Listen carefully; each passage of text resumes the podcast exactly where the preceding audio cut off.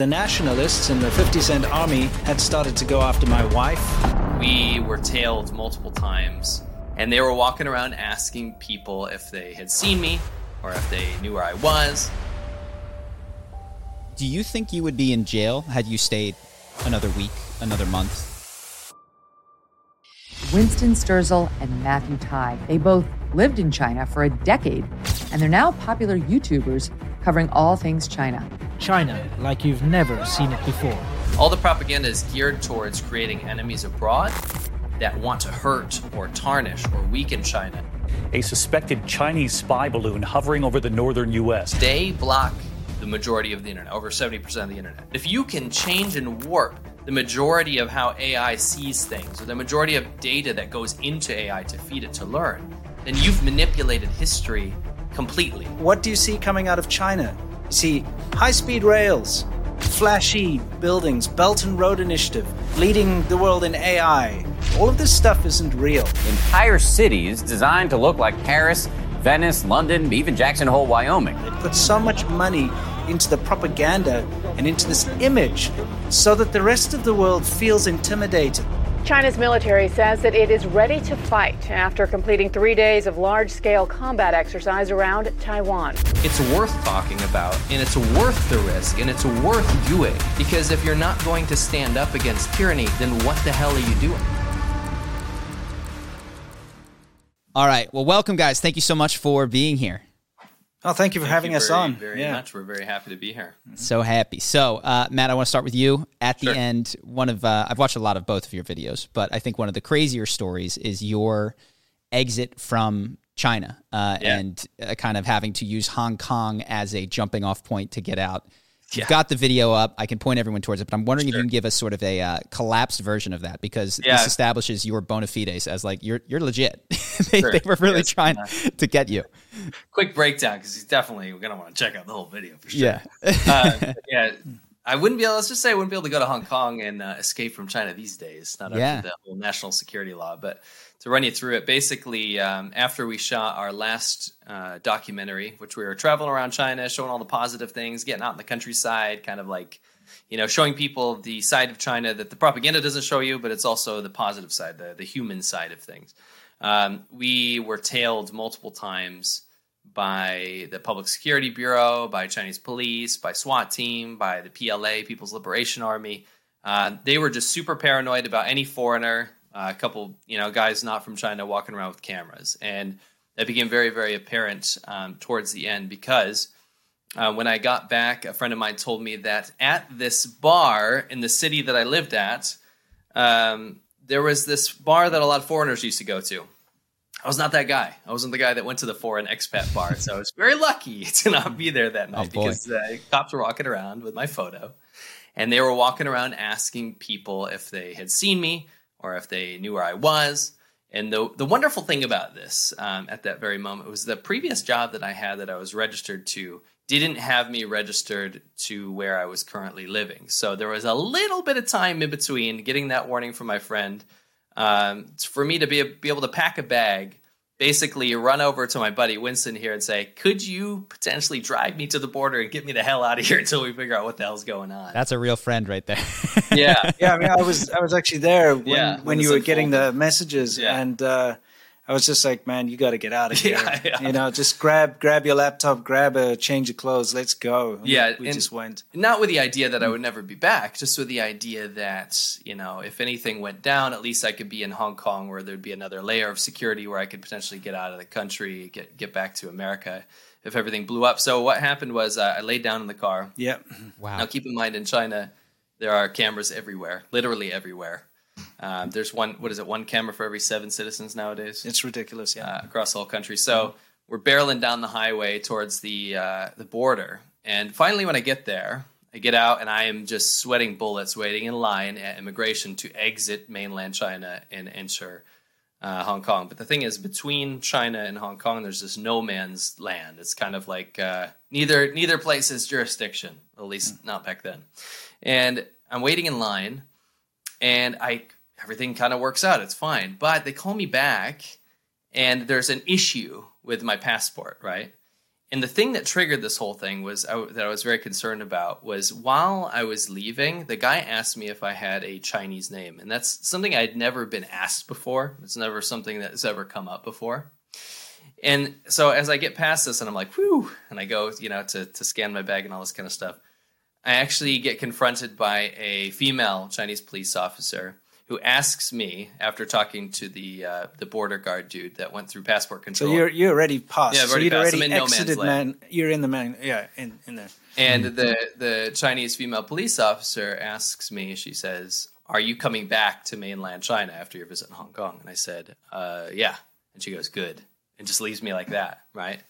Turns out, after I get into Hong Kong and I figure all this kind of stuff out, there had been a collaborative effort of by the Chinese government to track me uh, where I live, to find me, and, and kind of construct a case with the People's Liberation Army, the Public Security Bureau, and just the Chinese government in general, uh, together with the traffic department in in the city I was living, to find me and make me an example, right?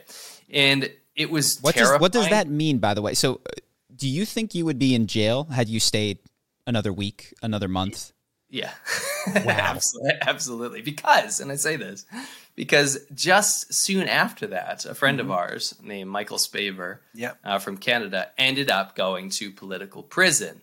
And this is a person that we had worked together with uh, while During we our were, documentary. While we were putting Yeah. together that documentary where we were tailed, and he Yeah. ended up going to political prison for what was it, two years or something? Yeah. Before he was uh, sent back to Canada in the whole Huawei Meng Wanzhou thing. I won't get into that. If your audience doesn't know about it, you can just Google it. Um, but basically, uh, we avoid. I avoided the inevitable, so to Yeah, speak. the, the border guard obviously made a mistake Yeah. by letting you through. He had some suspicions, Yeah. and then he wasn't sure it was you and let you through, and then that's why the other person approached you. A- and they they knew that I would be back. Yeah. Right? So okay, just wait till he gets back. That's Yeah. that's the idea at least. Wow. And if since then, obviously things have changed in Hong Kong. Safe to say that if it were 2023, same story, they let you through to Hong Kong, you're still in trouble. Oh yeah, like if Winston and I even transit to Hong Kong, let's Yeah, say uh, we're going to South Korea, and they're like, "Oh, it's a quick detour. We got to stop in Hong Kong real quick." You better believe we're the first two people off that plane going to jail. Yeah. Wow. Yeah. Wow. Okay, so not going back to China for you guys anytime soon. No, unfortunately, Not, not anymore. and it's not just speculation either. We've No. we've got people within Yeah. China that are connected to the government who've warned us and Yes. told us not to do it. Well, this is, and this is the thing that you guys make abundantly clear, which I'll highlight for you, which is the difference between the Chinese people and the Chinese government. Even in this story, there was somebody who you, I don't think, know, who reached out to you that tipped you off to all this happening. Can you talk? A, Do you have any idea where that came from? I suspect the person that set up that interaction um, was sympathetic to my cause. And I do think that there is a certain amount of people, at least locally where I live, that were friendly enough towards me to want the best for me, to make sure that I wasn't made an example out of. Um, and I'll be honest with you, it's not like everyone in the Chinese Communist Party is like some gung ho, red blooded communist, you know, going out there trying for world domination. There's people that work in the Communist Party of China that have connections that do it because it's their job, right? We have many friends in the Chinese Communist Party, Yeah. at least when we were living there. Yeah, so many um, people do because the the benefits of being a part of the Chinese Communist Party are great. You know, there's a lot of social benefits you get that the average citizen doesn't. So it's worth your while to join the party. Yeah, so it's not like I mean, what is there? Ninety million members. It's not out of the realm of possibility that like somebody was a fan of mine and mm-hmm. they sympathize with me. You know, mm. That's that's awesome, Winston. Your exit was not quite as dramatic, right? No, it wasn't as dramatic, but it was also uh, it just had to happen. it happen. was dramatic. yeah, yeah, yeah. I mean, look at at the end of the day, things started to get really hairy for me, and um, as as Matt mentioned, when Michael Spavor got nabbed, that was really the last uh, straw because you know he's. Uh, an acquaintance of the two of us, I'd been sending him messages back and forth on WeChat, which the government has access to. Um, and, you know, ha- having seen them swoop in and take him like that, I knew that we were next. I mean, the pressure was mounting. They, uh, the the nationalists and the Fifty Cent Army had started to go after my wife, and had actually it had, had led to some scary situations where people were turning up at her employer, you know, at the hospital that she worked at, to try and find her with printouts from the internet of her and myself together, showing these around in the HR department to see if she worked at that hospital, trying to find her, you know. And um, they constructed this elaborate 24 uh, page document which they sent to the Public Security Bureau and to her hospitals and to the medical board because she's a doctor in China. And all these places trying to paint my wife as a spy and a collaborator and a sympathizer with the foreign powers to try and get her in jail in order to silence me, to intimidate me to stop making videos. It was getting very hairy and I had to leave and I, I left just in time. Wow. One of the things that I, I just notice when you guys tell your stories is on the one hand, the Chinese government seems so wildly effective at controlling what people do, like incredibly effective. But then I hear you guys talk about the propaganda and how silly some of it is. You know, painting mountains green or faking birds or having these uh, astroturf campaigns of people saying that they're on the Korean border when or they're on the Korean border or the Japanese border, but getting the two confused or something like that. Yeah. To the American eye, their propaganda seems foolish. I'm curious, how what is the grip on the Chinese population's understanding of what is going on, or are they just disconnected from all of it? Yeah, I want to highlight something prior to, to getting into what happens domestically really quick because that has changed very recently. Mm-hmm. What we've seen is that Chinese propaganda was laughable and silly, and we can still find a lot of holes in it and poke fun and make fun of all these foibles and follies and stuff. But very recently, after the whole Putin and Xi thing came together, where they both decided that, hey, we're going to be best buds from now on, we have seen a massive, massive upgrade in the effectiveness and quality of Chinese propaganda on hmm. American audiences and just, you know, audiences abroad as well. Yeah. In fact, there's been a lot of good studies very recently about the efficacy of Chinese propaganda and how it has improved. Okay. So that is something we're going to be start we're going to start getting into in a lot more detail. But the propaganda that's aimed for your eyes or the English speaking world or even people in different countries that speak different languages is very different than the domestic propaganda in China. The domestic propaganda in China serves to consolidate power and make sure that the party, the Chinese Communist Party, is at the forefront of people's minds as their identity as a Chinese person. So mm-hmm. anything that is claimed to be Chinese culture or Chinese history or China, anything to do with China, the creator and the protector of that thing, of that entity, is the Chinese government. So if you try to remove the Chinese government from that thing, from being Chinese, then effectively China has lost. China has bowed down to the foreign powers. China has become uh, weak in some way. So all the propaganda is geared towards creating enemies abroad that want to hurt or tarnish or weaken China. And your identity comes from the fact that you have this beautiful, strong power, which is led by Xi Jinping. His ideology will keep you safe from all of those foreign threats. Mm. Yeah. It, so just it sounds like that's that's tapping into an existing nationalist sentiment and linking it into a government structure. Right. Correct. And it's incredibly effective. You know, actually, propaganda in China in general is just incredibly uh, effective, effective. And the reason for this is there's no alternative. Mm. Uh, first of all, uh, having worked in the education sphere, all the way from teaching kindergarten when I first got to China, all the way up to teaching, you know, sort of high school, uh, university and then into the, the workforce and teaching, you know, uh, where they still do communist um, education and stuff in the companies and have all these things. Everybody is taught from a very young age um, to love the party and to worship the party, and that the Communist Party is the the be all and the end all, and everyone else is an enemy. And uh, it's it's kind of a horrendous thing to witness firsthand, to see how effective it is. But on top of that, all of the newspapers, all of the TV shows, all of the internet is censored heavily and is only allowed to put forward the party's message. And so it's so difficult for somebody who comes from the free world or from any country really to understand exactly how effective it is. If you're only getting your information from a single source, then you're going to believe a certain thing. It's like being in a cult where you're cut off from the outside world and the only information you have is from the cult leader who's telling you, you know, the, the rest of the world is bad and you must believe this and this is how the world works and this is how everything works. This is how uh, health works. This is, you know, they can tell you whatever. And that since that's your only source of information, you believe it because you have no alternatives. Uh, and so, yes, the, the domestic propaganda is incredibly effective. And so, what what are the core tenets of the domestic propaganda? You mentioned one is linking the uh, strength of the government to Chinese nationalism. Uh, as regards, you know, things like COVID or the American people versus the American government, what have the Chinese people been sort of instructed and programmed to think about the world? Yeah, so there was a golden period, we like to call it, uh, the golden period when we lived in China prior to Xi Jinping's rule, even into Xi Jinping's rule before he really started to strengthen his core leadership within the party.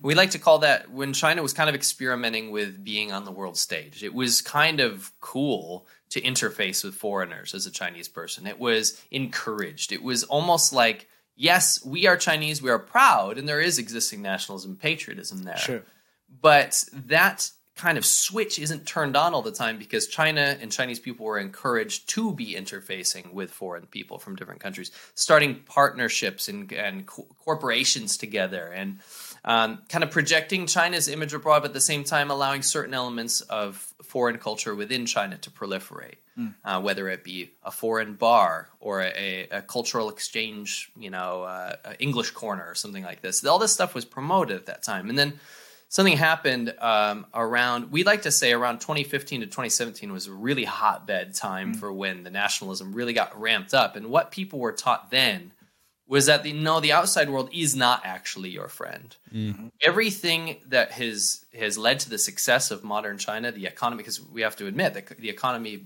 boomed it went crazy i mean people started getting wealthy and, mm-hmm. and china really lifted out of uh, abject poverty so to speak at that time and that was not because of the collaborative efforts of foreign companies and people wanting to invest in China. That was just because of the party. And this idea that the rest of the world is to be cooperated with stopped. That propaganda proliferated in, in foreign countries. That's what China wanted other countries to think.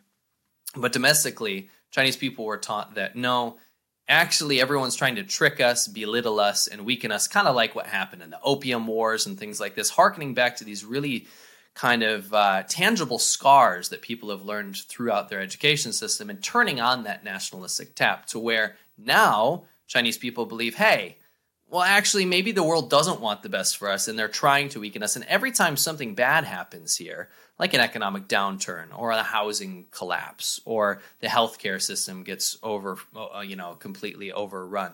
That is not the fault of China or Chinese people or the Chinese government anymore. That is because Western powers or other countries want those bad things to happen to us. So it morphed from let's participate with the world to propaganda now targeting the Chinese citizens to say, no, this new world is going to be us separated from the rest of the world. And I'd like to I'd like to just really hone in on the fact that people can talk about communism all day.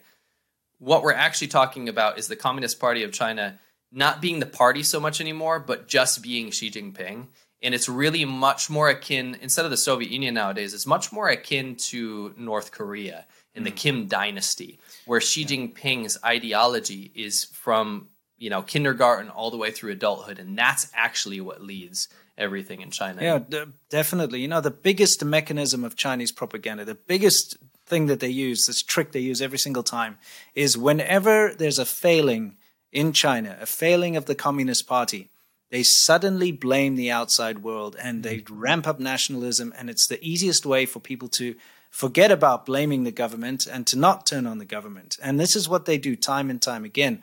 This is really the main purpose for all of their propaganda.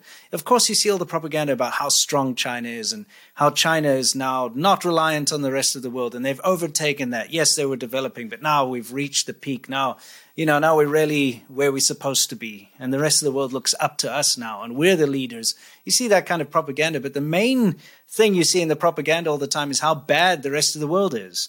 And many times during our stay in China, we saw this with our own eyes. And I'll give a very clear example is when there was this huge scandal surrounding Bo Xilai, which was um, a big political upheaval within the Chinese Communist yeah, Party. And um, so this was causing a huge scandal. There was a lot of things surrounding this. You know, some foreigner got poisoned, and some there was a huge, big thing going on. And suddenly, this island, the Senkaku Islands, which is what they're called in Japan, or the Diaoyu Dao in in China, these random islands, which have belonged to Japan since forever, But uh, China claims, you know, because of ancient maps or something, it belongs to China. No one cared about that one. No one even knew about Very that. little significance. It's like no one knows. All of a sudden, this huge thing started where the Chinese government was saying, "This is ours. The Senkaku Islands." I mean, the Diaoyu Dao belong to China. This is China's island. Japan is trying to steal our sovereign territory, type thing. And the entire populace went wild about this stupid island, and it was so prolific that people started to destroy Japanese vehicles like Toyotas. I watched the Honda get flipped and Yeah, burned. exactly. They smashed sushi restaurants. They went just crazy. The sign postage outside of shops and mm-hmm. random restaurants would be like the the Diaoyu Dao belong to China, and you go to Google equivalent Baidu, and their main splash page is like the China, you know the the island belongs to China, all that kind of nonsense. It was on the news, it was on the radios, and all of a sudden, this big political scandal disappeared because everyone is focusing and raging on Japan because there's an island and Japan hadn't even done anything. They didn't go and like put a flag on it or anything. There was nothing. It just came out of nowhere. And this is how the Chinese propaganda is so effective, the Chinese Communist propaganda, from diverting away from the very real problems that China faces. Yeah, I have a just a quick example. It's a personal example. What happened was there was a big, and there has been a big influx of, uh, I should say, outflux of Chinese people trying to leave China and to either get asylum in the U.S. And there was a huge uptick in that a couple years ago. Um, and just people leaving in general, trying to get their money out. The Chinese government government's making it very difficult for people to to get out of China, and the Chinese government thinks it's a really bad look when their citizens are trying to leave in the millions, right? So Yeah, when I left China, the Chinese government, well, the state media took a video of me and my wife, right, my Chinese wife, and completely or kind of removed the voice from it and did a like a almost like a voiceover over the top of it with subtitles in Chinese about and I think I believe my wife and I were talking about like spicy food or something completely unrelated. Mm-hmm. And has this video about how my wife divorced me, is divorcing me. And she is like super, super upset because she thought America was going to be great. But when she got to America, she saw that there was people rioting in the streets and like thieves and people robbing her all the time. And she just cries every night because she just wants to go back to China where it's safe. and I, I ended Oh up putting out a video about the whole thing. But Yeah. yeah, that's what they do is they try to deflect away from domestic issues by using the foreign threat as a problem. Wow, that isn't one incredibly savvy the way that uh, Yeah. they're able to do that. I'm rem- I'm reminded as I think of America, which is you know in some ways uh, very opposite of this. One at the highest level, it seems like we're grappling with xenophobia, racism, and all those kinds of things, but trying to do away with it. Versus this seems to be a, a lever of unification that China is able to use, you know, to get behind the CCP and anti-Japan or anti the America. Is that a fair understanding of China that they are perhaps even ratcheting up their xenophobia or racism? I, I couldn't have said it better myself. Yeah. That was a great analogy. 100%. 100%. Wow. Okay. And I mean, I see, you know, the divisiveness that can happen when you're like, no, the fracture is within our own country, and that's there's wounds that we need to heal inside of our country. Versus there is no fracture in our country. The fracture is with us and the uh, the rest of the world. Where you draw that line at who you need to work with slash fight against seems incredibly savvy for somebody Yeah. to, to do. And okay, so I, I appreciate you correcting me on the effectiveness of the propaganda. Um, let's go back then. You mentioned that it is getting more effective in the West. So I see how that is uh, incredibly unifying inside of China. When I watch some of your videos on the Quora answers that they have that are in you know, somewhat broken English and are like just these obvious, when you look at them, like, is it true that Xi Jinping is the greatest? And it's like, well, actually, he is. You know, like, Yeah, that's, that's, yeah, that's Quora in a nutshell, right there. That's just Quora. Yeah. Still waiting on Quora to answer me about that one. so so when I look at that, I go, this is impossible to fall fall for. This must be for a domestic audience. What is happening outside that you have seen be effective on a Western audience? So actually, that's a good segue. Um, the, I think the Quora thing is a great thing to bring up because as laughable as it is to go to Quora and see an article say, um, like you said, is Xi Jinping? The, is it true that Xi Jinping is the greatest? It, why was China's COVID prevention so successful while the U.S. burned to the ground? Right? It's just these rhetorical questions that already answer themselves, and to see the user base have I don't know, 10,000 articles under their belt that release them, you know, within minutes of each other. To see those articles get upvoted by, you know, what we, we suspect to be bot armies.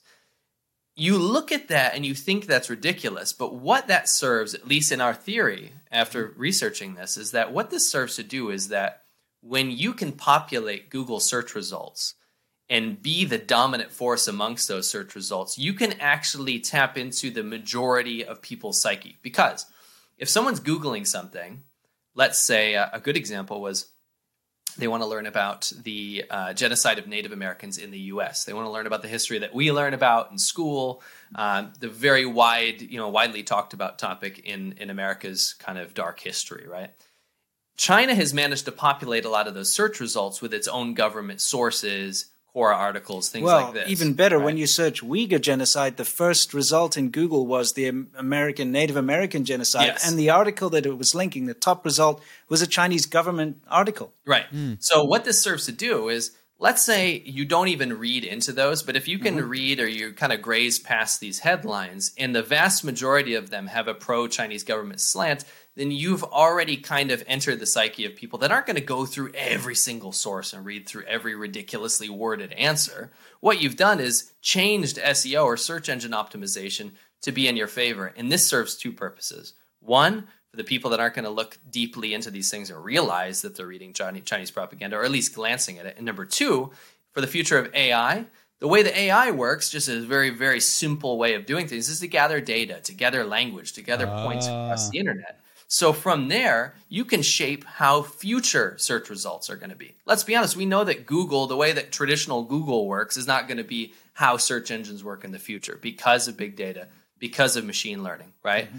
But if you can change and warp the majority of how AI sees things or the majority of data that goes into AI to feed it to learn, then you've manipulated history completely, right? And we saw that a, a very good example of this is how China always referred to itself or didn't really care if people called the Chinese government the CCP. Yeah, it used to call itself that in official articles up until about 2017 ish. Then all of a sudden in 2017 and onwards, we see this massive push from the Chinese government to say, you can't call the Chinese government the, C- the C- CCP anymore. That's racist. Mm. That comes from like Western forces that want to see the downfall of China. Mm. We are called the CPC, right? So now they've tried to have this big rebrand called the CPC or the, the Communist Party of China. Now, officially, technically in English, it would be called that, but they never really cared. It was just kind of They colloquially known. even they even admit in in government literature online in Chinese that either or is okay. yes. They admit that, but now they've pushed this narrative, and the reason they've done that obviously is to whitewash the past. Yes. It's like a criminal changing his identity.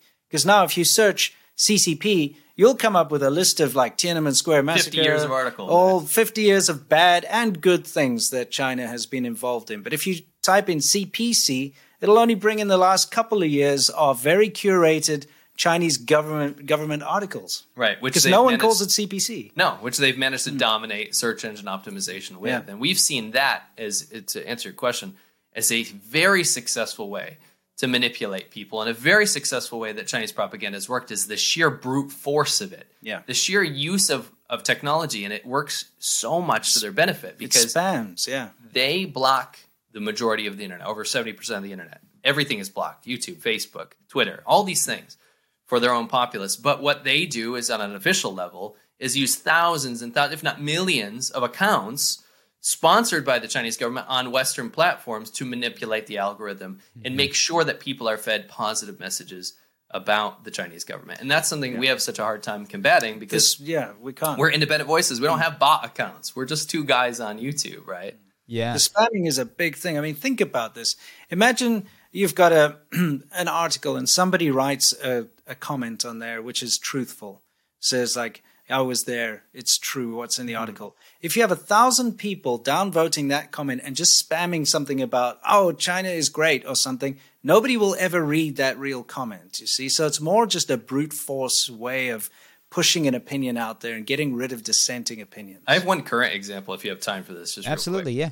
Um, it's something I'm working on right now. It was something that I it was affecting me, and I, as a guy that watches Chinese propaganda f- to make videos to make sure that people are getting the truth. it actually was affecting me. I kept seeing this word. It was de-dollarization. I'm yes. okay. I'm right so now. glad you touched on this because this has right. been my big worry about China. Oh my God, we're going to lose. Please right. continue. Yeah.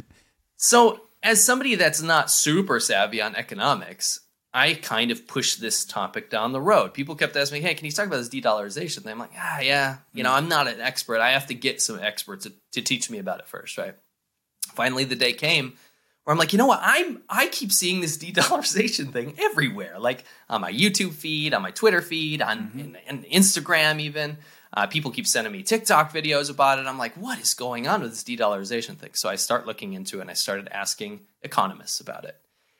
And what it is is BRICS, which is China's kind of new multipolar world idea. It's like they're going to have uh, you know, Brazil, Russia, China, India. They're going to have the South, South Africa. Africa. They're going to have yeah. these countries kind of tied together to fight off the U.S. hegemony to make sure the U.S. doesn't control the world. They'll have their own kind of economic situation. And what's going on is they've created this idea of de-dollarization that maybe in the fu- in the very near future or right now, it's unfolding right now, that people are going to start trading or countries are going to start trading in yuan in Chinese RMB, so the Chinese currency, as opposed to the, the dollar standard that most countries have used for foreign exchange. And I'm talking to people about this, and these economists are like, what are you what are you talking about? That's not happening at all, sending me graphs and things. The last report in 2022 was that 88% of the world's foreign exchanges are still being done in the US dollar, which is even higher than some of the, you know, the past 30 within the past 30 years of some of these uh, uh, foreign exchange figures within the, uh, using the U.S. currency as the as the uh, dominant currency for foreign exchange. So we're looking at a situation where China, after I looked at it, is pumping out hundreds, if not thousands, of articles. Is getting influencers to talk about de-dollarization, to throw this word around. We even saw it on Russian state media mm-hmm. over and over again, to the point where if you don't look into it, like myself, you just start thinking it's the norm. Oh, de-dollarization. I'm not really into economics, so I guess people are using the dollar less. That's what I'm thinking. Oh, I guess the Chinese uh, yuan is becoming more powerful. I'm not going to look into it, right? I Google it. Maybe I look at some cursory results, and it's all Chinese sponsored content. Yeah, and you realize very quickly it is a Chinese government psyop that Russia is tagging along on. And then when you start to break it down, you realize that you've been affected by this almost apathy of not really wanting to look into it but almost a fear of missing out too. Because if somebody else brings it up in conversation and says, "Oh, you hear about this de-dollarization thing?" You're, "Oh, yeah, yeah, I heard about that. It's crazy, you know."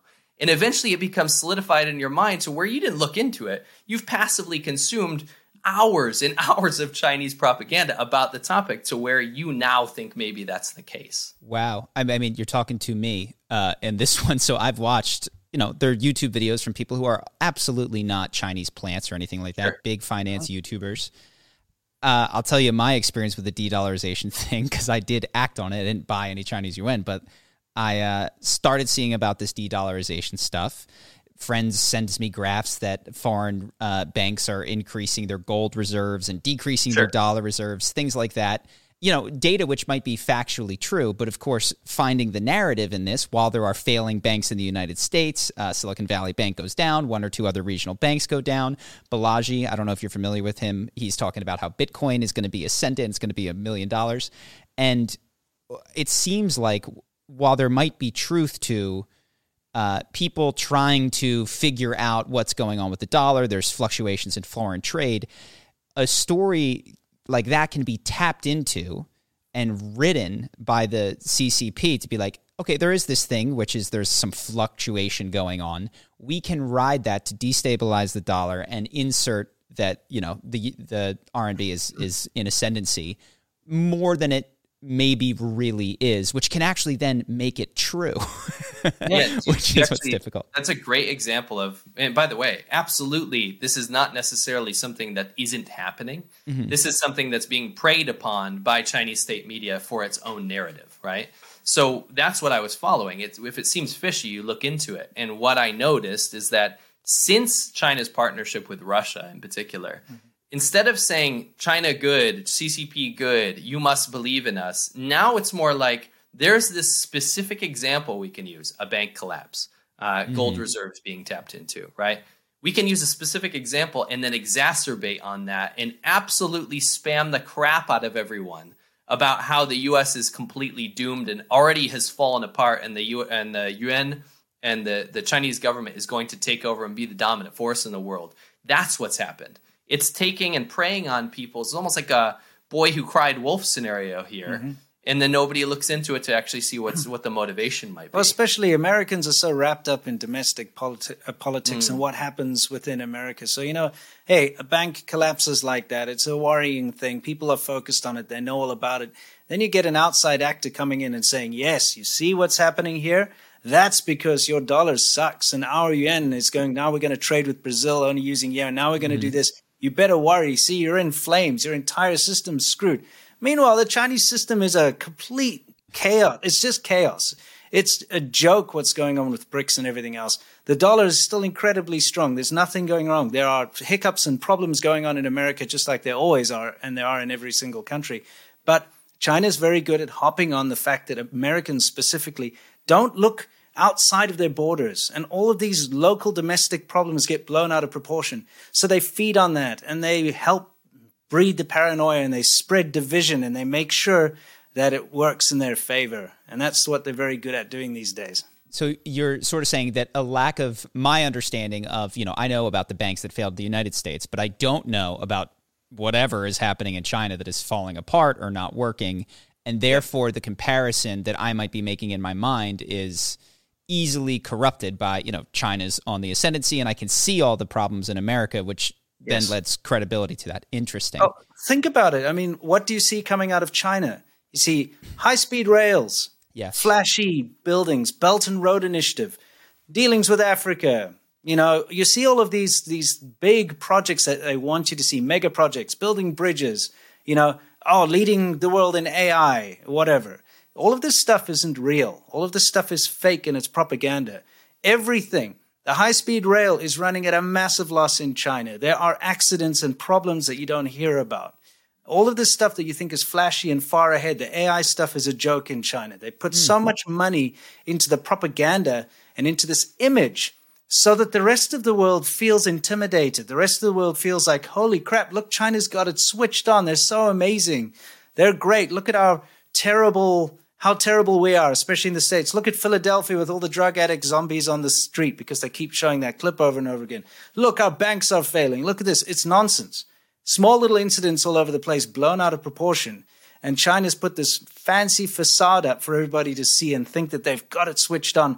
They don't know what they're doing. They're making blunders all over the world. Their Belt and Road Initiative is a joke and falling apart. It's just debt and rubbish and nothing's being repaid and everything's falling apart and uh, everything else that's supposed to be high tech and on the rise and great isn't when you look into it. Yeah, I want to give a concrete example so nobody thinks that's too grand of a statement. But yeah, like, yeah, I, I, love this. I, I just before you do, I mean, you said three things that I do want to come back to. One, I was under the impression they were crushing us in AI. Two, I was under the impression that the Belt and Road Initiative was absolutely dominant. And three, I remember articles about hypersonic missiles and that sort of thing, and the uh, the soon to be overwhelming technological power of the Chinese military. So would love examples because I haven't I haven't even do, dove into those things at all enough to hear a counterexample. So would okay. love to to hear.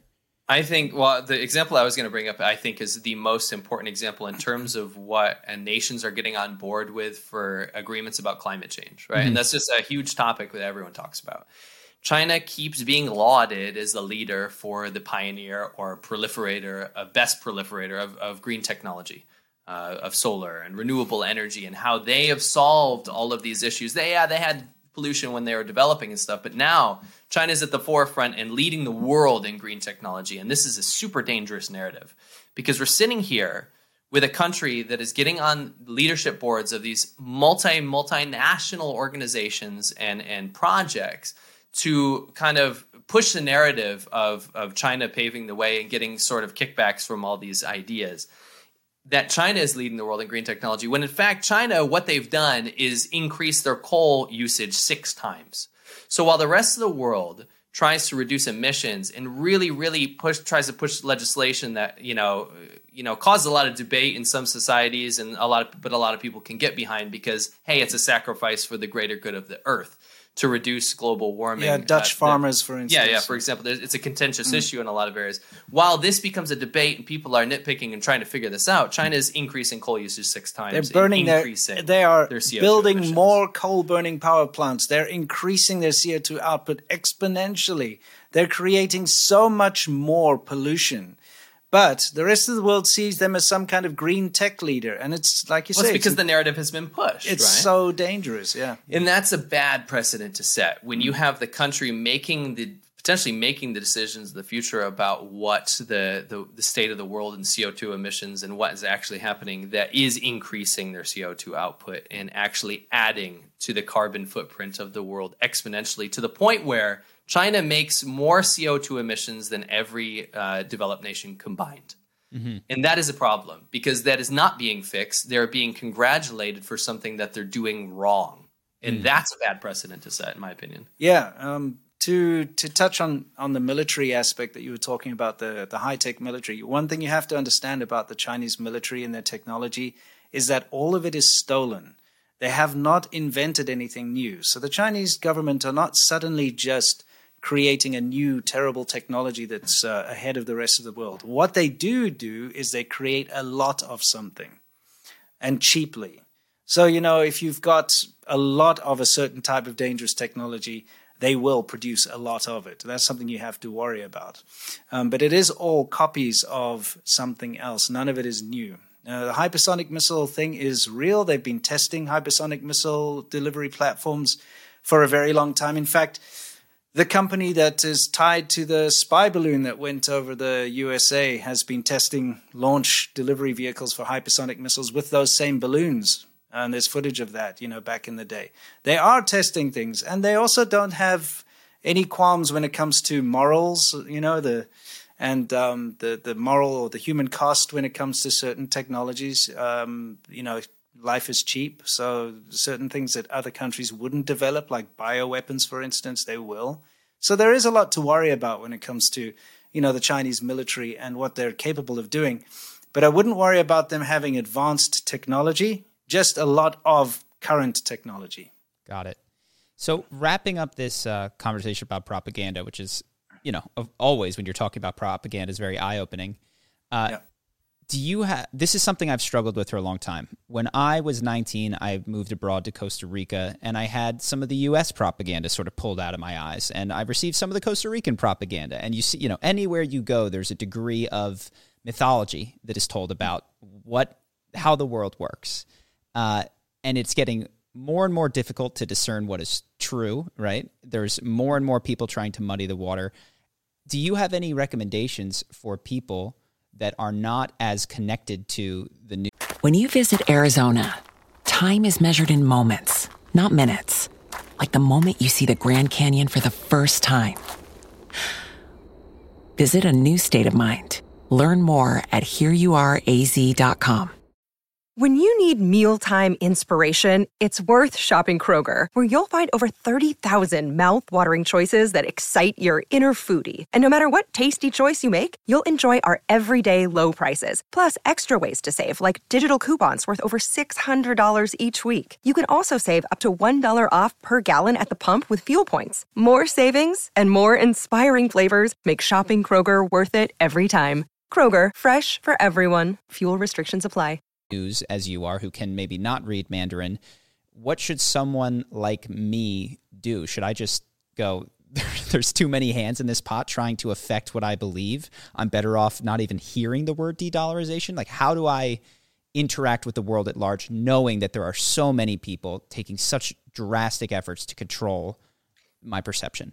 I, have a, an idea which maybe everybody could try and practice a little bit is um, specifically to to the American audience out there. Is Americans are incredibly critical of their own government. Mm. Okay, it doesn't matter which political affiliation. Um, you know, they're always going to be criticizing the people in the other party. They're always going to be criticizing the government. Every American I've met has had a lot of criticisms about some aspect of uh, society in America, some aspect tied to the government, something to do with whether it's welfare or whether it's um, you know, a, I don't know. Just there's always something. There's always something. Opportunities that are available to certain people. There's always something, and there's a lot of focus on this.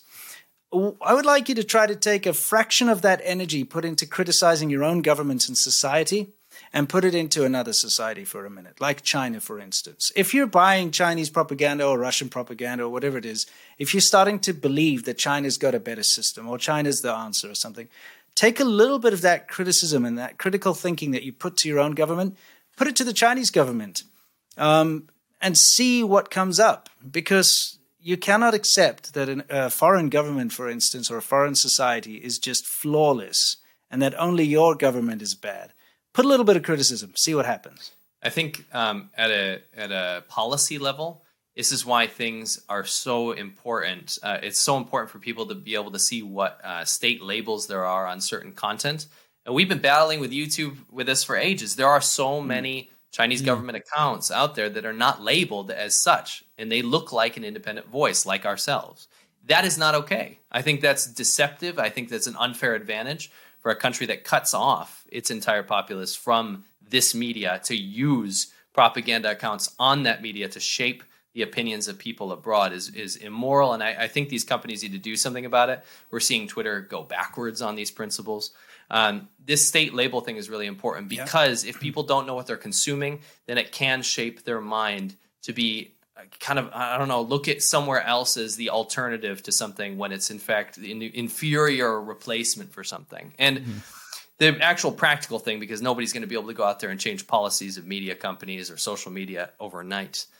But what I can encourage people to do is just to make sure that when you are consuming something, take a little bit of that energy to look into why that might be, right? You use American propaganda as an example.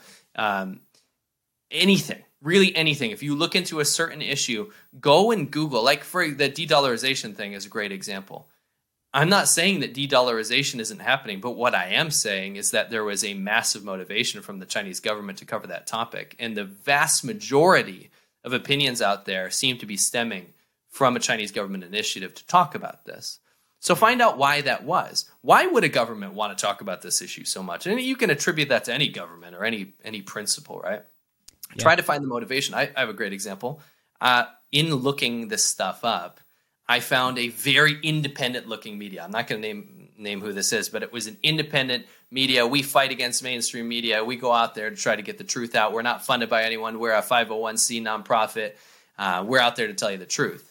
And what I did was I spent an hour looking through their entire channel, their entire channel, which is a global news thing, trying to find one negative thing that they've said, one critical thing that they've said something about either Russia or China, and I could find nothing. But I could find hours upon hours of pro CCP and pro Russia propaganda on an English speaking news channel talking about global issues, claiming that they're independent. You need to do things like that. You need to employ your own methodology of finding out what do you think the angle is behind this? Because it's not just and I like to, people like to go out there and, and hate on mainstream media outlets like New York Times or Fox News or whatever. You can pick anything. This is biased. This is you know has a clear agenda and all this kind of stuff look into not only the agenda of the entire organization, but look at maybe look at uh, uh, what each journalist has talked about. Maybe look at what their angle is on things. When you're looking at YouTube, make sure you're looking at what kind of content they covered from what perspective. Take everything with a grain of salt and don't fall into this algorithmic trap of consuming something that keeps feeding something to you over and over again and again, to, not to come back over and over again to circle back to Chinese propaganda, but if you consume Chinese propaganda, the algorithm feeds you more Chinese propaganda, and there's a lot of it to go around. Yeah, it's it's really about educating yourself as well, not just taking people's word for it, mm um, and not just consuming something and just taking it at face value. You know, look sure. into things. I mean, you guys. It occurred to me as you guys were talking, and even in my question, um, it, your traveling was is clearly giving you guys a broader understanding. The fact that you learned the language, met people on the ground, you know, there's only so much you can read about that can defy what your own eyes and ears tell you. And even just having the experience one time of going to a completely different place, seeing that things are different than you heard, I think leaves a lasting skepticism that is really healthy. Uh, and yeah. I know it's been it's been yeah. good for me. Yeah, dude. You know, even I'm not American, right? So I know a lot about America because the American um, news is talked about worldwide. You know, somebody gets shot in America or something, and uh, you'll hear about it all over the world. Every quarter of the world, you'll hear about something about police brutality or something because it's so hyper broadcast and focused on. And, uh, you know, American soft power when it comes to Hollywood movies and stuff, it permeates the entire globe. So I grew up, you know, with this idea of what America is. Coming to America, it's different, okay?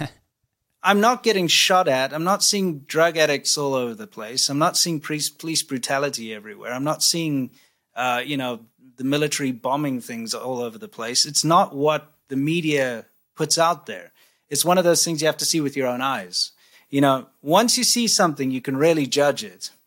Um, and of course, you can take everything else into consideration and see what's real and weigh things up and the severity of things. But just taking people's word for it and just listening to what the news has to say or what you know biased media is out there are trying to say it's not the right way to do things if you can experience something for yourself you should yeah i love that and i mean you guys obviously you motorcycled all over china you guys got to see it firsthand which is incredible um, let's we've kind of been talking around and about it but I, would like to just hear your guys' thoughts geopolitically. You've mentioned that China's kind of a shit show, I think. Yeah. Uh, in the next 10 years, broadly, there's two camps that I'm familiar with. There's the Ray Dalio camp, de-dollarization is happening. Uh, you know, the American empire is on the decline, China's on the ascendancy. It's a matter of time, and it's pretty much already written. Uh, and then there's the other one, which is I see in Peter Zeihan, which is China's running out of people. Uh, they've got this authoritarian government that is ineffective, and before the end of the decade, they're going to have a population collapse, potentially, you know, everything else collapse where do you guys see things going in the next 10 years with uh, the geopolitical status of China? I think the uh, that those two camps are very interesting because mm. both rely a lot on statistics, which is very, very important. But the statistics coming out of China are bullshit. okay, I mean, Did, who believes that only five thousand people died of COVID over uh, how many years? You saw that. You've probably seen that graph where it right. shows the infection rate, and it like quickly gets to about five thousand, then it just flatlines like for two years without a single yeah. other death. You know, seriously, even the Chinese government admits that they um, put out BS uh, GDP numbers. Okay, you cannot. You know, anyway, get back to yeah, you just can't rely on those statistics. My point is that statistics yeah. have to come from somewhere, yeah. and we're getting to a point now where we're seeing things go from taking Chinese statistics verbatim so which is which is causing a lot of people to think that China will become the dominant power in the world, and then you have things where because there's no lack because there's a massive uh, lack of transparency in data points from China, they come up with crazy ideas like uh, we can look at how long the lights are on. Yeah, from uh, space, across, from, from satellites. Space, because yeah. if China's going to be lying about that, we'll look at actual, real, concrete data. And that's not to say neither of those things have some weight of truth to them, but we're at a point now where it's so polarized because China has controlled its own narrative this entire time. We don't have any reliable data. So Winston and I have always been very careful not not to just not want to be wrong, but not to make any massive predictions. I can't tell you when China is going to invade Taiwan. I think they will at some point. Can't tell you when it's going to happen. But you have every Tom, Dick, and Harry telling you it's going to happen tomorrow or it's going to happen 10 years from now. There's no way of knowing what China is going to do. You can have an educated guess about what the leadership might do. I'm watching China completely close itself off to the rest of the world while offering kind of this fake olive branch to different developing countries where we'll help you develop in exchange for a lot of sovereignty, really. Mm-hmm. Um, we're watching stuff like that happen. But in terms of like global leadership and watching the US like fall apart and China taking over and stuff, it's really impossible to say. I can say this though. I don't want to see a world that is led by a China that I watched kind of come out around 2015 to 2017, 2018 era.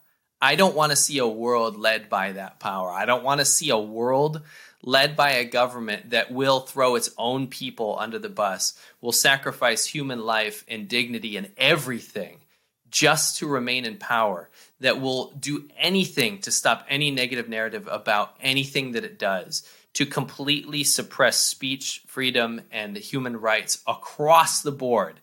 If you think China is doing bad things right now, like it is in like you know, Xinjiang or even really across the entire country to its own people, you better believe that they're going to do that elsewhere.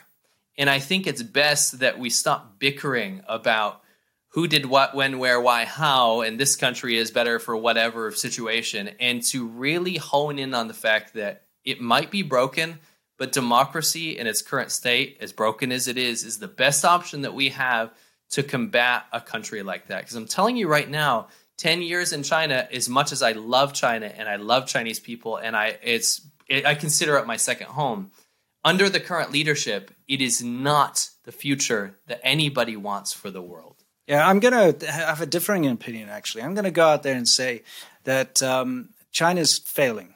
And uh, China's failing from uh, certain aspects. Number one, the economy is going down massively. It's it's You're, led so it's going by, down. You you say not just flatlining in growth. You think it's no, decreasing. no, it's going it's going down. I mean, just just while I was still there, um, I I left in 2019. The spending power of people has gone down because the debt that was incurred during this massive boom going up, buying all these houses and so on, it's now starting to come to roost. I'm starting to see, and I started to see for the very first time, this idea of just being able to buy and just, you know, get another property and just go get another loan and work the system. I saw that start to slow down and pretty much stop. And now get to a point where people are actually worrying about like their investments and worrying about things. The government is very good at deflecting away from the fact that the economy kind of was on this tra- massive trajectory going up, just nonstop. There was nothing in, in sight that could have stopped it to a point where it actually just came to almost a screeching halt. And so they just, you know, you had the Evergrande collapse, which has been very hush hush, and people don't even talk about it anymore. That's how effective they are. You had all of these massive things happen, and the economy just kind of plateaued, like you said, flatlined. And it's going down. All right. The only reason why China still gets money and still keeps going is because, first of all, they hide all the problems. And second of all, they keep tricking the rest of the world into, into investing into them. So you get all these BlackRock and all these other big things. Invest in China. It's great. China's still on the rise. China's still this massive good thing. People keep throwing money at China and keeping the zombie afloat. It's actually going down. They're incredibly incompetent. Their dealings around the world in Africa and everywhere else with the Belt and Road are falling apart. Okay. They're not doing very well because the big projects like the hydroelectric dams that they built are cracking and forming issues. And, and so the local governments and so on aren't happy with what China is doing. And now they owe China massive amounts of mm-hmm. debt for broken infrastructure, infrastructure or half-assed stuff. They're not doing well. They just look like they're doing well, and they keep tricking the world into fearing them and to investing in them and to and working with them. And the stupid thing is, they do all of this while treating the rest of the world like an enemy, putting on these military parades, threatening to invade Taiwan, blustering. Oh, you've crossed the line. You're going to do this. You don't. You will be facing consequences if you do this. It's very blustery. They treat the rest of the world like an enemy, but at the same time say, "You invest, invest in us. Come on, you know, give us your money." You know, let us buy up your land, let us do all this stuff, let us put our spies all over the place, let's keep stealing your intellectual property, but, you know, invest in us.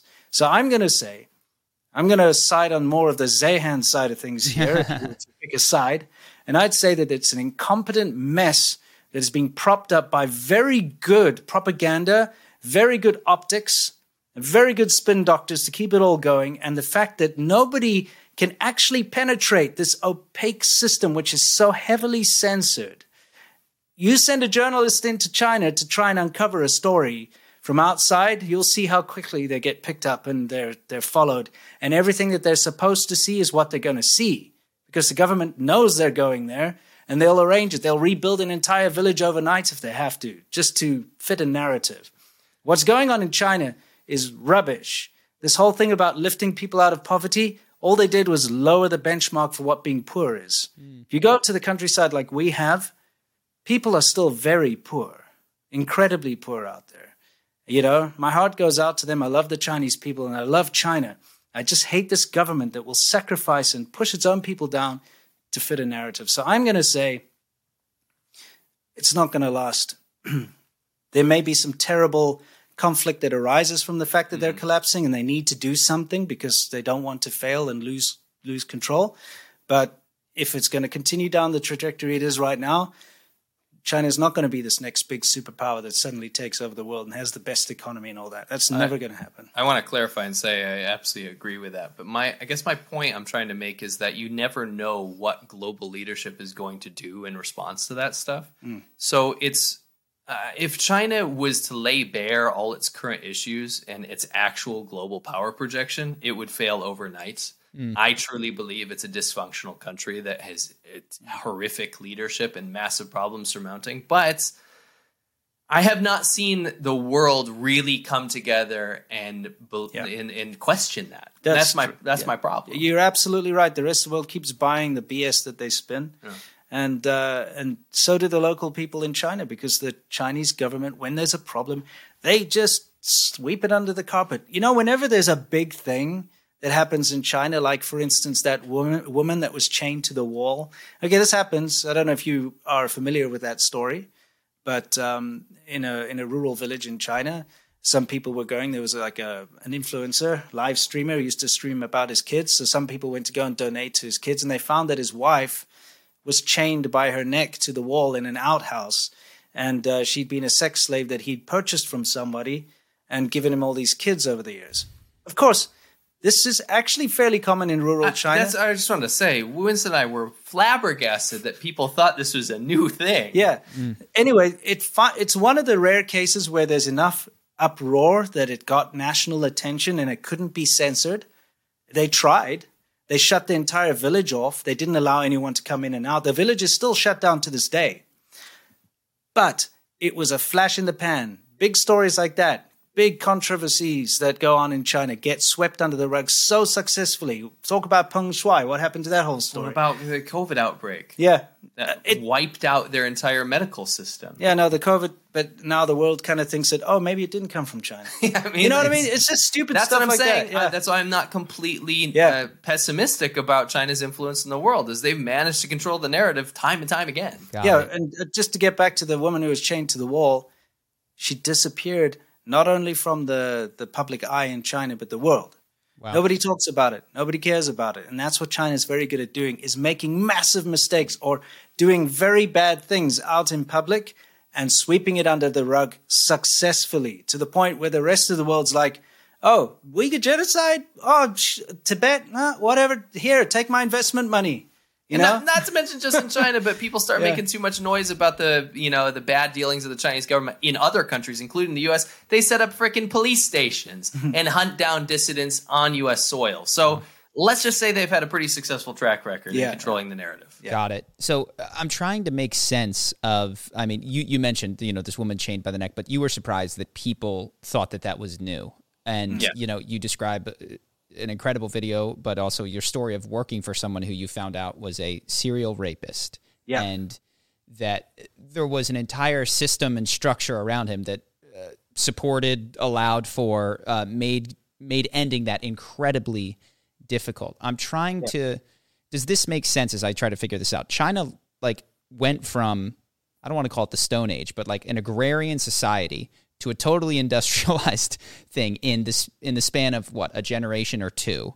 Yeah. And what took the you know the United States two or three hundred years, and then also had these cultural shifts and women's suffrage and a difference in you know how do we feel about races that are different than our own. Uh, all of these cultural things that supported that industrialization that allowed us to have a more I don't know uh, progressive society didn't have the time to develop. You still have like if that's happening in mass in these little villages, there's it makes sense to me that that is viewed as I guess tacitly okay.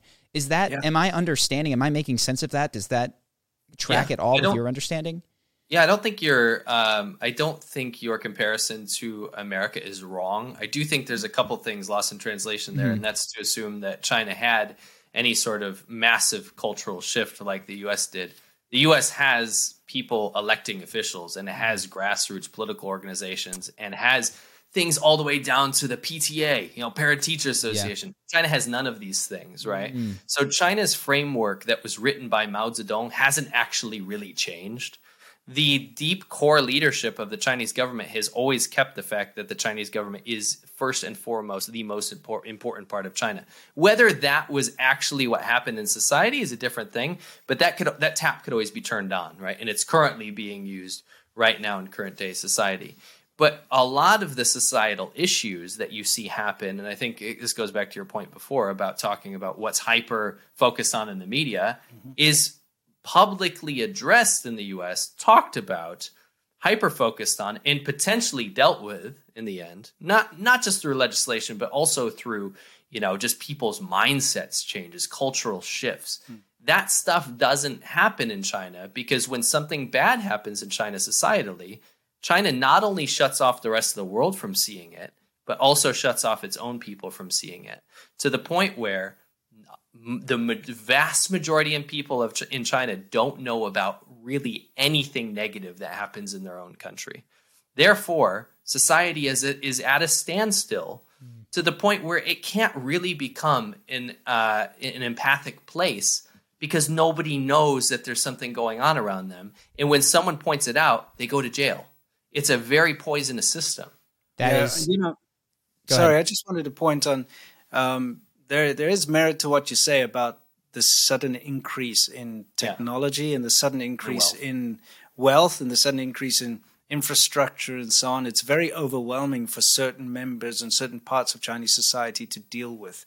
We see this with, um, you know, people not understanding how escalators work or elevators sure. work or the basic basic things. The fact that, and this might sound weird to you, but car sickness is a massive issue in China. Every time yeah. we went on road trips, people will be puking all over the place. Didn't grow up in a car. Yeah, because they just never had that experience of being in the back seat of the car when they were growing mm. up. So now you've got adults who hop on little minibuses or something in the countryside and they have to stop every couple of minutes while people get out and vomit. It's mm-hmm. it's something Very you see with your own eyes and you're like what is going on why is everybody puking everywhere in the rural countryside of China? There, yeah. And you figure it out. It's because none of them ever got that experience of yeah. driving in a car. It's the same with the traffic there because nobody grew up driving in a car. Mm-hmm. They didn't have their parents to show them how to drive properly. So it's chaos.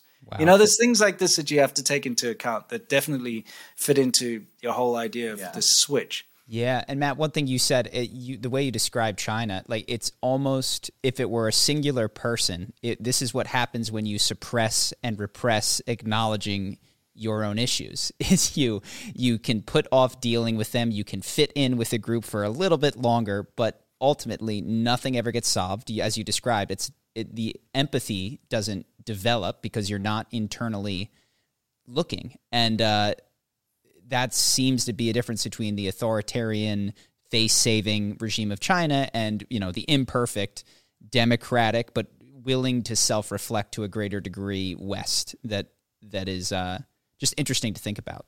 Yeah, actually, believe it or not, I used to watch a lot of your content when I was in China. a buddy of mine used to sit down. Uh, we used to sit down together when we were trying to get used to how to be on camera. Yeah, we used to watch your videos to like coach us through it and be like, "How do I how do I not look like an insecure douchebag? Love it. I love it. well, I'm so funny. glad. I'm honored. That's so cool.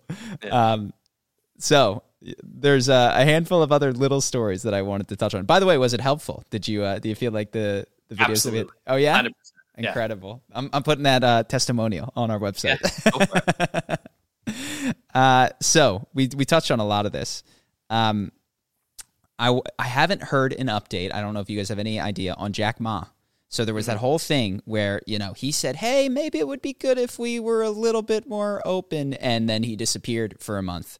I and then he came back and his mind was changed, which I thought was incredible personal development. But I'm curious mm. if you guys have any idea what like what type of experience does a multi-billionaire have? Does he go to a camp? Is he locked at home? Is he any any speculation or understanding of what might have happened there? He was recently spotted living in Japan. Mm-hmm. So, you know, he kind of just appeared in, in Japan, but then he, I believe he went back to China again. Yeah. Mm-hmm. Um, you know, I guess the government tells you, shut up, get out of the spotlight. They probably put them under house arrest. You know, they did that with that famous actress, uh, Fan Bingbing, when she, it was mm-hmm. a comment, like a tax thing. They disappeared her. Nobody knew where she was. Nobody, not her agent, no one. Didn't know where she was for months. And then she resurfaced. Oh, I have to pay my taxes, type thing. They just disappear people. So uh, they do probably put them under house arrest, maybe a detention center, I, whatever. I, don't like to be vague about this though, because I would never know. I'm, I don't. I can't be in the shoes of a billionaire. Sure. Yeah. Um, but what I can say is concrete examples of anonymous people. I gotta keep anonymous, but people I know that open their mouth a little too big. Not not as a, like a massive thing like take down the Chinese government type of level, but it's caused too much of a stink in a local area. And what happened to them is they are house arrest kind of looks like this. You have your minders that are always keeping tabs electronically on you. So they're watching what you're doing online, on your phone, who you're calling, who you're texting and stuff. So that's kind of a fence in its own self. I don't think people realize how unbelievably robust China's security apparatus mm. is. But this person also would have daily visits, and we call that uh, going for tea. Um, that's either when a police officer or somebody in the government comes to your house, or you go to the police station and they talk to you about not only what you did wrong, but what effects that might have on your family members and people around you. And you wouldn't want anything to happen to your mother. I know your mother's sick. Mm. Yeah. You wouldn't want anything to happen to your kids. You know, they, they really need to finish school, don't they? You know, to provide wow. for the family in the future. They use intimidation tactics like this. Now, if you scaled that up to Jack Ma, I couldn't tell you. I mean, he probably had a whole entourage of stuff going on. Yeah. yeah. And he can move to Japan, but it's like, you're still not free. Like, you know, people in China, you, you know, that oh. do whatever you want out in the world.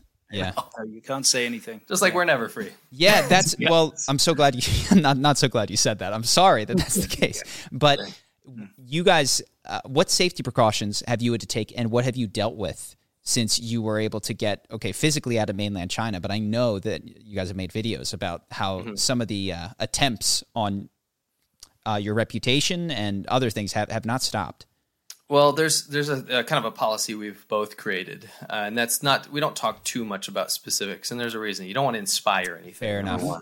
And number two, yeah. you don't you also don't want to cause anything to sh- change tactics because if you're on yeah. top of something, mm. you understand how it works, right?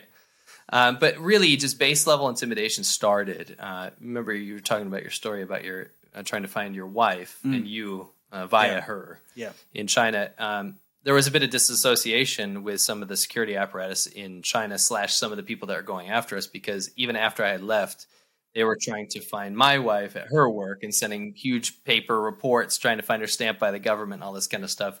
Therefore, trying to get get to me too. Mm-hmm. Uh, but when they figured out that we were in America, they obviously sent I'm, I just don't want to get into too many specifics, but they sure. sent a lot of people after us. Let's just say, wow. yeah, they've been we've us. we've had like phys- like actual yeah. real life interactions, yeah, physical um, confrontations, and they've been obviously people threatening, trying to dox where we are, trying to swat us, try to do all the usual stuff. Now the the thing is, it, really kind of ruins the way you do things. We used to be very mm. open. We used to go have subscriber meetups yeah. all the time. You know, we used to do that kind of thing. It was a big part of what we did. It was a lot of fun. We can't do that anymore. You know, we can't actually publicly announce where we're going to be. So we have to be very careful just about the way we move around. And, you know, if we film things, we can't let anyone know our location or mm-hmm. the time of day or anything. So people can try to figure out where we are at any given time. So, you know, there's all sorts of nonsense that goes along with that. You know, I enrolled my, my kid in school under a different name, that kind of thing. Wow. You know, it's, it's a lot of things you have to do. It's, it's an unfortunate, it, it sucks. It really does, but it's just precautions you have to take because – at the end of the day, the Chinese government and all the people that work for them, they have no morals or scruples. They just want to silence you and they'll do whatever they can. And it's usually through intimidation, you know, but you just don't want to take a chance. Yeah, I will. Uh, uh, I want to end that part with a positive thing, and I mm-hmm. we've seen a big shift. Like since we yeah. we came to America, there was a very lax attitude on this kind of stuff we have now seen things like law enforcement and stuff take this very, very seriously. And I would say to potential Chinese threats that are, are working for the Chinese government that going after a U.S. person is a very bad idea right now. Uh, much worse than much worse idea than it was a few years ago. Yeah, they've been ramping up with the whole transnational repression yeah. stuff. You know, they're catching. They've just arrested those two guys in New York which yeah. is fantastic, who are involved in that police station. Mm-hmm. Because, you know, the, these guys do go uh, after dissidents and after people that oppose the Chinese government. They go after them on foreign soil all the time. Um, and so now, especially in America, they're being taken serious and, and there are repercussions, which is fantastic. Yeah, I think we'll see a big shift in that. Yeah. I'd say, I can't speak for other countries, but I'd say if you are trying to speak about the human rights abuses of the Chinese government, the U.S. is probably where you want to be. Mm. Yeah. Um, how? I mean, it's obviously you guys have uh, made taking the precautions that you need to, and you're keeping yourself safe. Uh, how do you feel with all of that stuff? Does that is that a daily worry? Is it just normal life at this point? I mean, the things that you're describing, if it were just to happen to someone from one day to the next, that's that's a huge shift in, in right, life. Yeah. And I'm curious how you're, how, what the emotional experience of that is. Yeah, I mean, I don't think there's any reason to pretend like I'm a big, strong dude that doesn't give a shit about any of mm-hmm. this, right? I don't think that serves any good. I do think it's important to never show people that something like this could supersede your morals, like a, a threat like this, right? Mm-hmm. Because that means that that entity supersedes any potential uh, person from trying to stand up against it, right? So it's not a David and Goliath scenario. I like to think of it like this I mm-hmm. understand the risks, I understand how it works now. I understand the burden that I've taken on, but I don't want that to make other people feel like it's not a burden worth taking on. And that's what I tell a huge chunk of our audience is actually Chinese dissidents. is Chinese people that can't speak out against the Chinese government, whether they're in China, whether they're in America, whether they're in Europe. They reach out to us and say, Thank you so much for what you're doing. And that is the mm-hmm. fuel in the power that makes you continue to realize, hey, what I experienced those 10 years isn't a lie. What I see the Chinese government doing to hurt people all over the world isn't a lie. It's worth talking about and it's worth the risk and it's worth doing. Because if you're not going to stand up against tyranny, then what the hell are you doing? If you know what I know, if you know what he knows, if you're silent about that, then who did you help in your life? When you have thousands of people reaching out saying thank you for doing what you're doing you're actually making a change. Yeah for me quite honestly the, the whole threat of this whole thing i mean the whole reason they do what they do try to find you try to intimidate you is to silence you. And i'm never going to allow that to be effective. You know that's this this idea this the disgusting behavior that they they participate in i'm not going to allow that to work. So it's not going to silence me. And it also in a way, I appreciate some of it because it gives me a lot of uh, material and a lot of motivation. Okay. I, I, don't know if you saw, I made a video and it's titled, it's a question, by the way, not a statement. It's like, are Chinese men cowards with a question mark? It's a question. right? It's like, is this cup full? Doesn't mean it is. Right. Um, I made that video and that was when they did this whole thing against my wife. And I just put it out there and I showed the forums where they were discussing how to give me a mental breakdown by, you know, doing all these things to me and, and so on.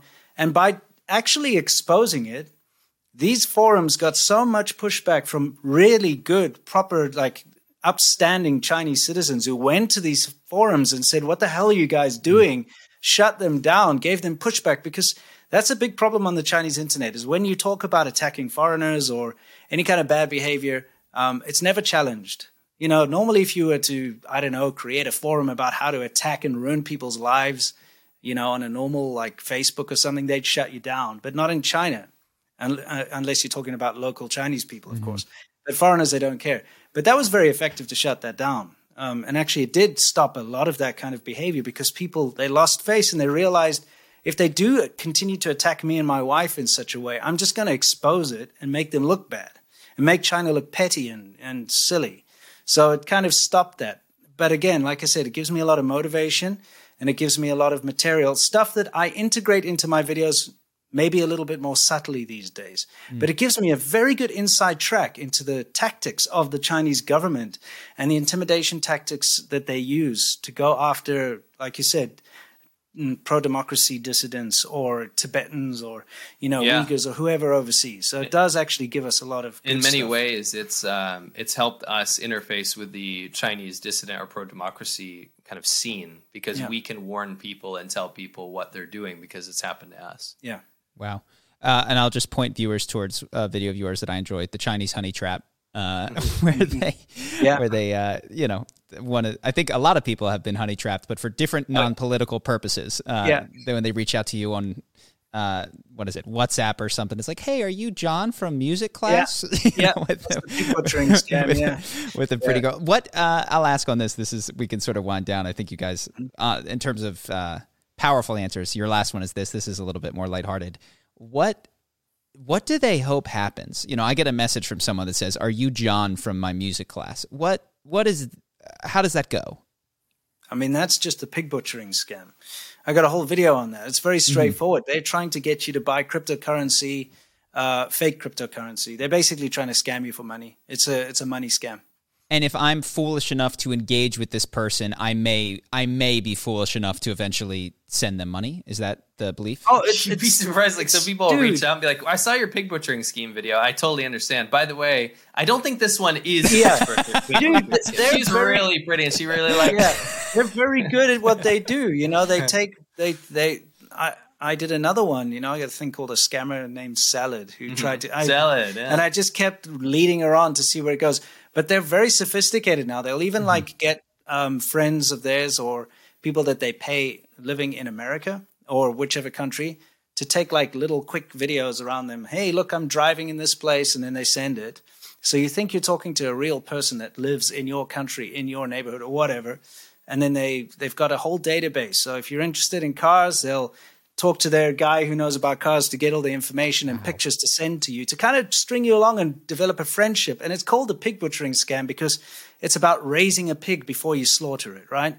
So they will spend months, maybe even up to a year, developing this relationship. So, you know, it starts with a like, hey, I got the wrong number, or hey, you know, did you pick up your dog from the groomers yet? Or, you know, some crap like that. And you get involved. And it gets to this point where you really feel you know the person. You either develop a very strong friendship or a romance or whatever it is. And then they start to get you into, hey, my uncle's got this great way of earning money through cryptocurrency or something. And, you know, then you lose all your money. Now, the dark side of that, I didn't want to have to bring this up, but it's very important that we say is that a lot of the people you're talking to are potentially slaves. Yes. Wow. these uh, Chinese gangsters actually run these massive operations, usually out of Myanmar, uh, Burma, and Cambodia. And they get, they entrap these people. They uh, give them a job opportunity or whatever to move abroad. These people move abroad to Myanmar or Cambodia.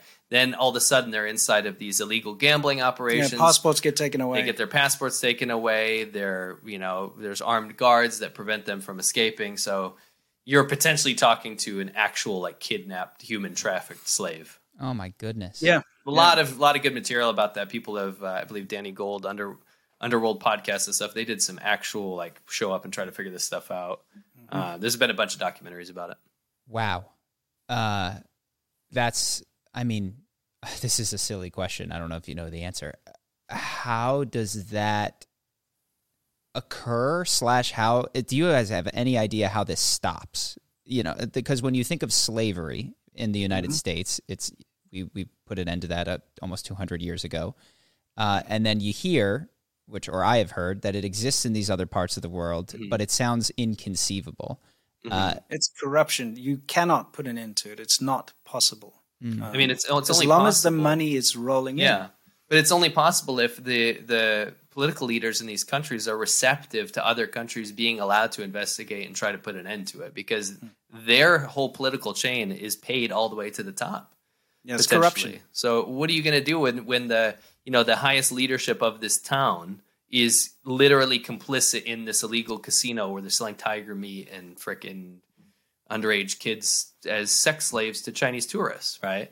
What do you what do you do at that point? I mean, you have to kind of allow foreign interference in your country, and that's never a popular thing. So it's this horrible, horrible enterprise. And unfortunately, it oh, I mean, literally, if you look into it, you can pretty much follow the money to China almost every time. Wow. Yeah, and that's how you stop it. By the way, is you stop funding it. Yeah. If it cannot make money anymore, it doesn't exist. There's no industry for it. So through education, and I'm hoping that the you know I made several videos about the pig butchering scam Yeah. and the scam. There's scam no industry, salad. right? Yeah, if people are wise enough not to fall for these scams anymore, because they make millions and millions and millions of dollars. billions. Yeah, specifically out of Americans, uh, and they're very good at this. They target elderly people, they target Yeah. vulnerable people. Um, but if people are educated enough not to fall for these scams, and the money stops flowing into these scam houses where they hold all these people captive, then there'll be no reason to have those people captive anyway. So Unfortunately, it sounds like with the advent of AI and voice cloning technology, that these things. I mean, you could get Oh, yeah. you could get me. I'm internet savvy, but if I get a phone call from someone I know saying that that they're in trouble, That's uh, where this changes. Yeah. yeah. wow. Um, well, guys, this has been amazing. Thank you so much. Uh, I've learned about de-dollarization. I've learned about Well, not all the way. Well, well, you- you're digging into. You got a video coming soon. It's Yeah. going to be good. It's definitely going to be worth a watch. Yes, what I learned, and and I'll just uh, this is, I constantly learn this is that the things that I think that I know about the world because I saw six different people mention it on social media, I do not actually know. And I am repeatedly brought back to what have I done deep personal investigation into, usually with my own two eyes by going there and seeing it, or at least by spending a significant amount of time trying to understand a topic. And uh, yeah. I appreciate you guys pointing that one out to me just before I make any crazy investments. no, else. we're very much in line with you in that in that train of thought for sure. Yeah, thanks thanks for having us on. Really, it's been a great interview. Of course, and where you know people, uh, where should they go to find you? You mentioned that you've got this uh, a very exciting video coming out on de-dollarization. Where's that one going to be? And what are the? You guys have several channels that you guys. Are uh, the most important channel to find pretty Everything. much the most important work we do is called the China Show. So that's really easy to find. That's our our live show every single Friday. It's just called the China Show, and we cover all the current events that are happening in China and help people to understand from you know perspectives of people that speak Chinese and look through the Chinese media to understand the current topics in China and understand from a perspective of you know we don't work for any sort of media organization. Yeah, we're so, independent completely. And we have we a whole actually thing, mean that. Yeah, yeah. We have we have a whole thing called Soft Power Hour, which is all about how the Chinese government is trying to trick you into thinking something. Yeah. Uh, so it's always a, a, good segment on the show. So, definitely, so definitely yeah. just just go to the China Show and you can find. Yeah, you'll find everything else from there. We'll have links to all our, our other channels. Yeah. Beautiful. Well, thank you guys, and uh, hopefully you. we'll have you back on sometime when we find out if China's going up or down. we'll yeah. see. Yeah. yeah. Thanks, guys.